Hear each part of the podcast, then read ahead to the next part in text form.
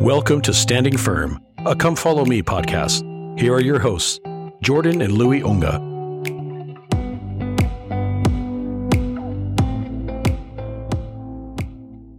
Hello, everybody. Welcome to Standing Firm, where we talk Come Follow Me scriptures with you each and every week. I'm Louie alongside Jordan, as always, and we're uh, delighted to be here finishing up First Nephi, if you can believe that. That is crazy to think about. I know, That I know. so fast.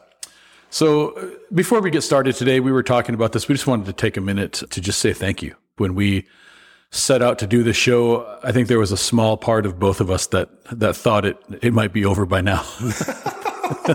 There was certainly a part of me that thought that after a month, you know, we'd see that seven people had listened and, and no one cared and we would be wrapping up the production. But it's certainly been the opposite of that. And for that, we're just so thankful. This podcast in the in the short time that it's been available has been listened to in seven countries, which is just incredible.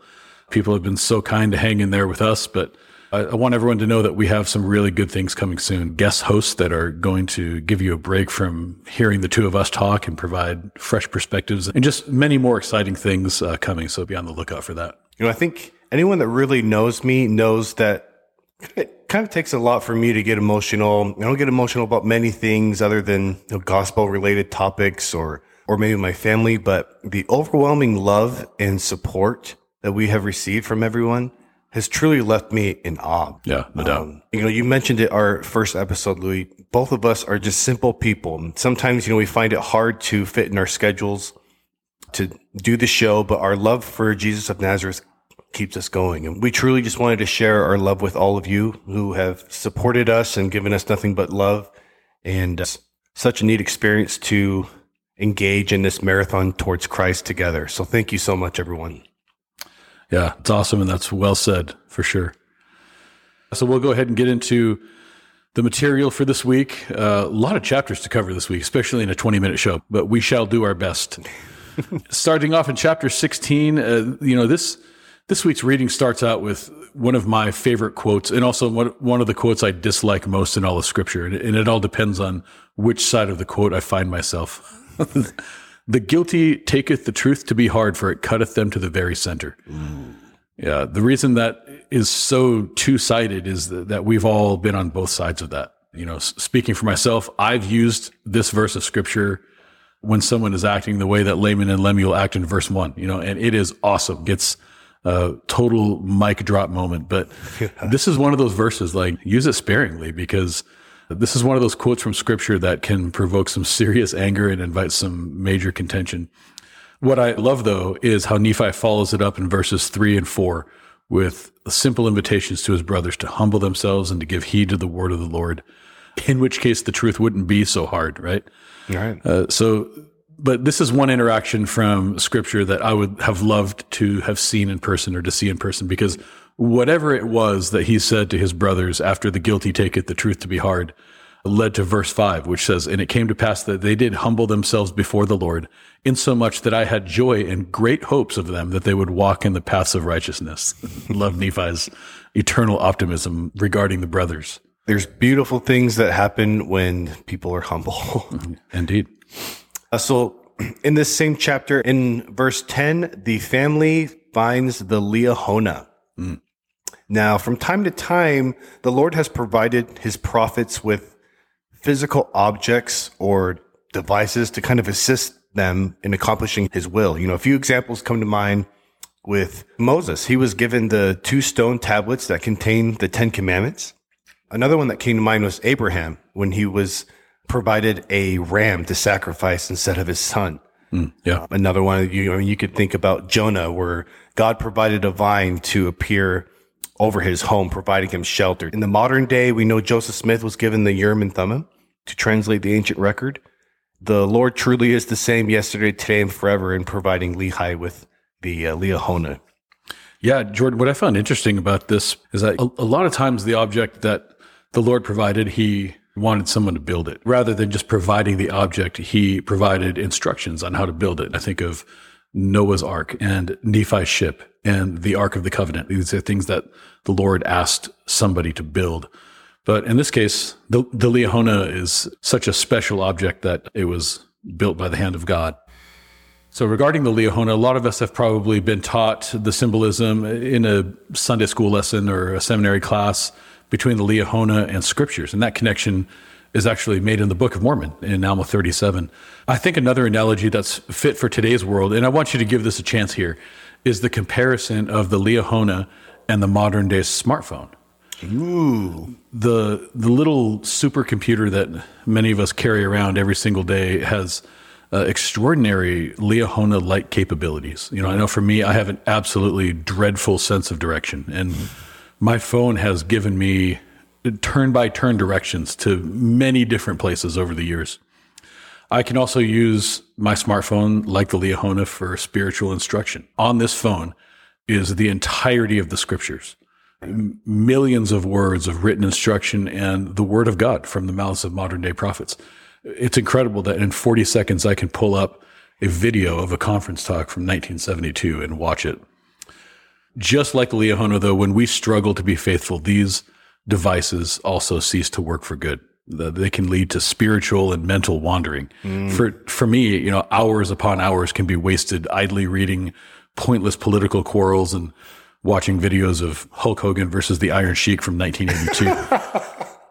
For many others, though, the spiritual and mental wandering actually takes them to darker places addiction, adultery, because of the abundance of faith wrecking materials that can be found through electronic devices. I've seen many that I love dearly wander themselves into apostasy with just a smartphone. So these devices can be incredibly useful or they can not work for us at all. And the choice is ours to make.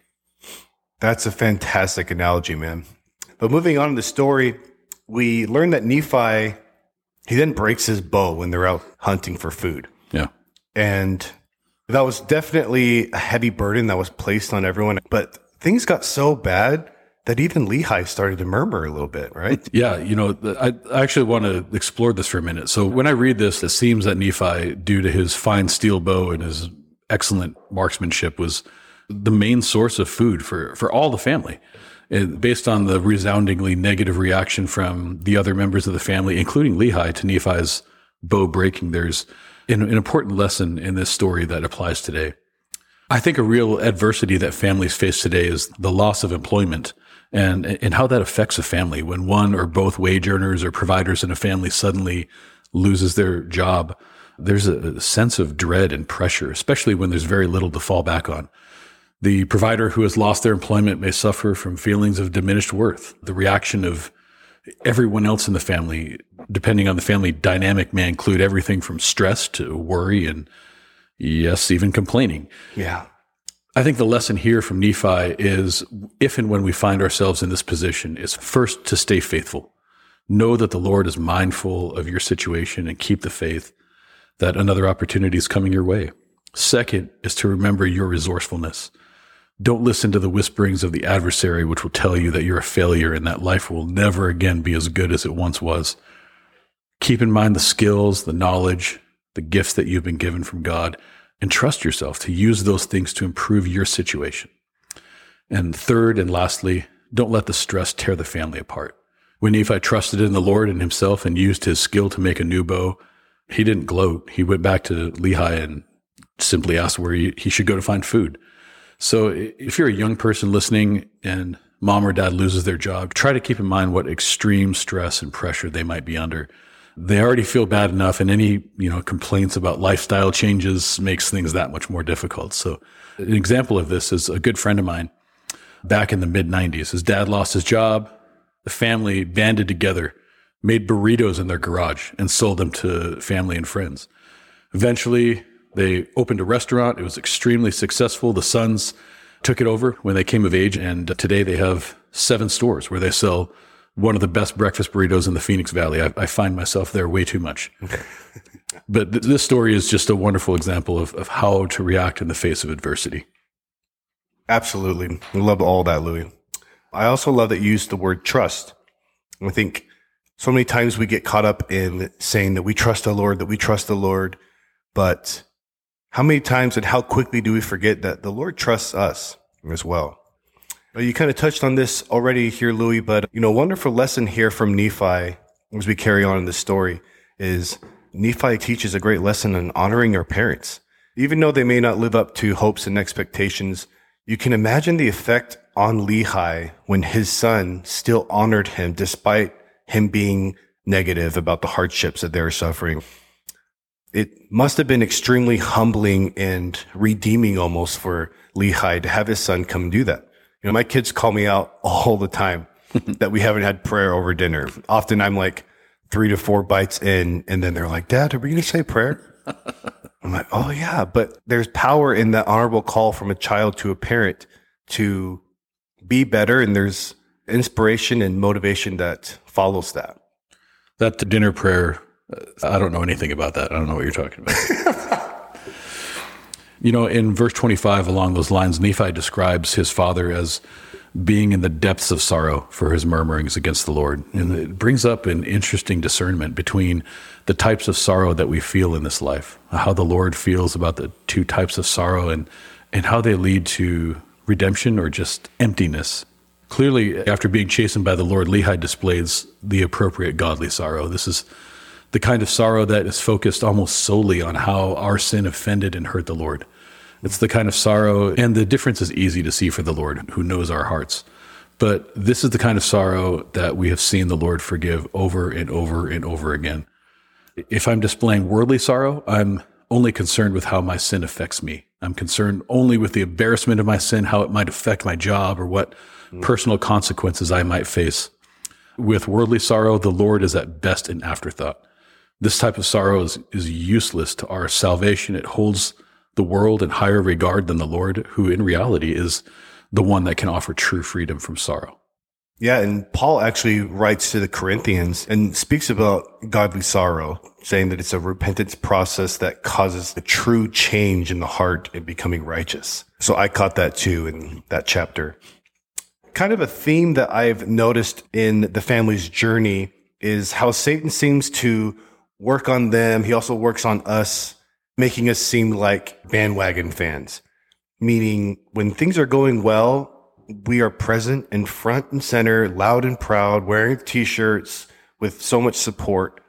But the moment things go wrong, we withdraw our loyalty, our passion and belief. And that's something that stood out to me. And my hope is that we don't do that to the Lord. Yeah. Uh, nobody likes a bandwagon fan. We had, we had lots of those during the Diamondbacks World Series around here.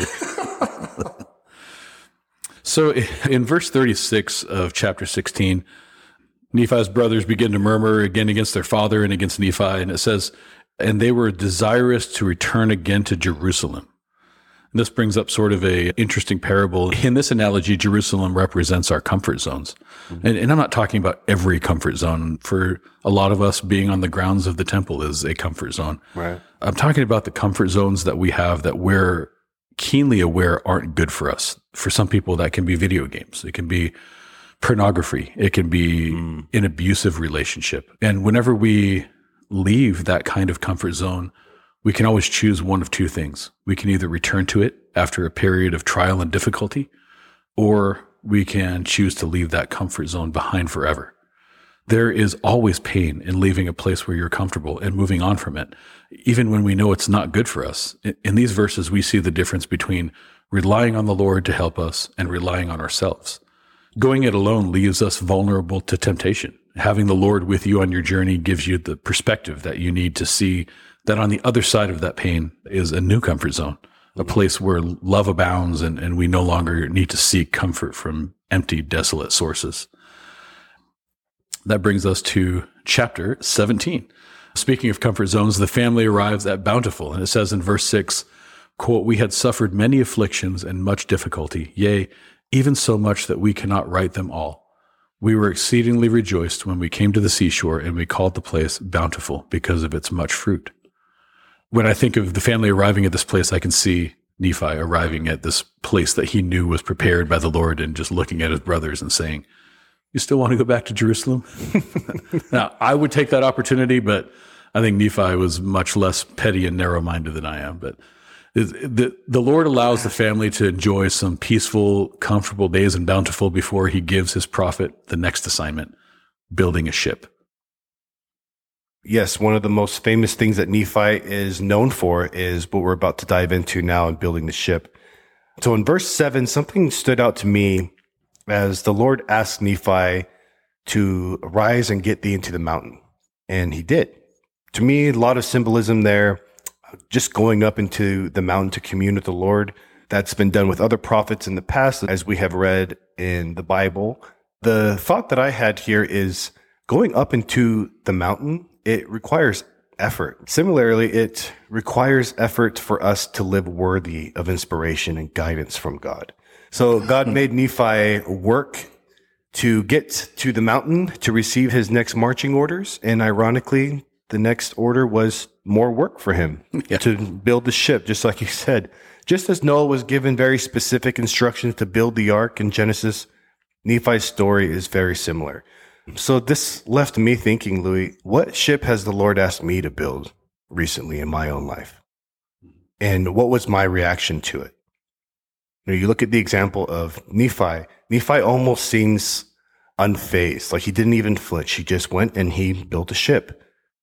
And I think a lot of that ties into his experience. Nephi is a veteran now with working and hearing the spirit. As we recall in his experience with Laban, when he was commanded to kill this wicked man, there was some form of hesitation there. But here his experience is taking over and truly without any flinching at all, he's able to move forward and knowing that the Lord will provide the way, and he surely did. Yeah, absolutely. So Nephi, like you said, Jordan, following uh, the Lord, preparing to build a ship, and here comes Laman and Lemuel, and what a shocker! They're whining and belly aching like usual. So in the last chapter, you saw Nephi kind of take the approach of stunning them with a deep, cutting statement, right? The guilty take it, the truth to be hard, mm. followed by a soft and kind invitation to repent. But here, Nephi seems to say to himself, All right, enough is enough. And he goes on for 32 verses, reminding his brothers not only of the things that they have personally seen, but of the mercies of the Lord that they have all learned together from Scripture. At the end of his discourse, he's so full of the Spirit that when they resort once again to physical violence, threatening to throw him into the depths of the sea, Nephi exercises the Lord's power to rebuke his brothers and to shock them. And because of Nephi's commission to be the prophet in the promised land, the Lord didn't let Laman and Lemuel kill Nephi like they wanted to. And we've seen this over and over again throughout First Nephi. And by the last verse in chapter 17, when Laman and Lemuel had felt the true power of the Lord, they were suddenly on board with the plan to build a ship. They're suddenly fine with that, right? Yeah. So that brings us to chapter 18, where the ship is now finished. It says in the chapter heading, the births of Jacob and Joseph are mentioned, and the family embarks on the ship for the promised land. And Louie, what you just mentioned about the lecture that Nephi gave to his brothers, I mean, it really didn't last that long because they turned their hearts away from the Lord yet again. Yeah. And they decided to tie up Nephi and throw him into a separate room that was there on the ship. Now, because of this, there is a terrible storm that comes forth and it actually pushes them off course. But also what happened is the Liahona stopped working the Liahona only works according to their faith. But we read in the record that Nephi was tied up for four days, man. Yeah, wow. So this storm is raging for four days, and it takes that long for Laman and Lemuel to finally decide, okay, you know, maybe we should untie Nephi. Maybe the Lord is a little mad at us for doing that. But here is one of the most beautiful things about the Book of Mormon to me is the Lord allowed that to happen so that he might be able to show forth his power. You know, the Book of Mormon consistently answers questions of the soul, like, where are we from? Why are we here? Where are we going at this life? And one of my favorites, why do bad things happen to good people? Because surely at any time the Lord could have stepped in and stopped things from happening. But if the Lord were to stop every cruel act performed against the righteous, soon there would be no real agency and mortal life as a testing ground would have no purpose. that's an excellent point. And the, the Book of Mormon is amazing at answering those exact questions that you're talking about. Oh man, we're short on time. I knew this would happen on today's show, but I wanted to touch on something in chapter 20. You know, late last year when we started preparing for this podcast, Jordan, you asked me what my favorite verse was in the Book of Mormon, and I and I asked you the same. And for me, my favorite verse is in chapter 20, and it's verse 10. For behold, I have refined thee I have chosen thee in the furnace of affliction. That's my favorite verse for so many reasons. And it's a favorite of mine for personal reasons. But the biggest reason is that this verse is, is really our family motto. Dang it. I knew I was going to do this. Not just our immediate family, Jordan, but our extended family. You know, we have amazing stories in our family about triumphs over adversity with the blessings of the Lord. But this is a verse that should be a motto for any family. Love that. Love that. Well, wrapping up, Louie, you shared one of your favorite scriptures earlier. Um, I think it's fair that I share one of one of mine, and it's found in the 16th verse of the 21st chapter here that, that we've been studying. And this verse contains some of the most beautiful atonement symbolism in all of Scripture. Just as a workman's hands bear witness of his work, think of a construction worker or a carpenter with the calluses and blisters on their hands. the same is for the Savior's hands as he bears witness of, of, his work. In verse 16, we read, Behold, I have graven thee upon the palms of my hands. And, and to me, that is the Lord's declaration and his promise that that we're His and that we belong to Him. And I hope that that's something we can all keep with us this week and marching forward in our journeys to Christ is just knowing that we belong to Him. Uh, thank you, Jordan, for ending that show uh, on that beautiful note. And uh, thanks for trudging through that show. I know you're not feeling 100%, but thank you for getting through that show with me. Uh, if you have time this week, please read chapter 19. Amazing teachings about the scattering and gathering of Israel. Really uplifting words that never never cease to leave you stunned at the remarkable nature of, of your royal lineage, of our royal lineage. Update on the tear jar $15 uh, into, the, into the tear jar this week brings our running total to $60 going to church humanitarian aid. Uh, that's all for this week. Uh, until next week, Tu'uma'u, stand firm. For Jordan, I'm Louie. We'll talk to you all in a week. Thanks, guys. Standing Firm, a Come Follow Me podcast, is a production of Sierra House Publishing, LLC. The show, or any opinions expressed therein, are not affiliated with The Church of Jesus Christ of Latter day Saints. For a transcript of today's show, please visit our website at standingfirmpodcast.com.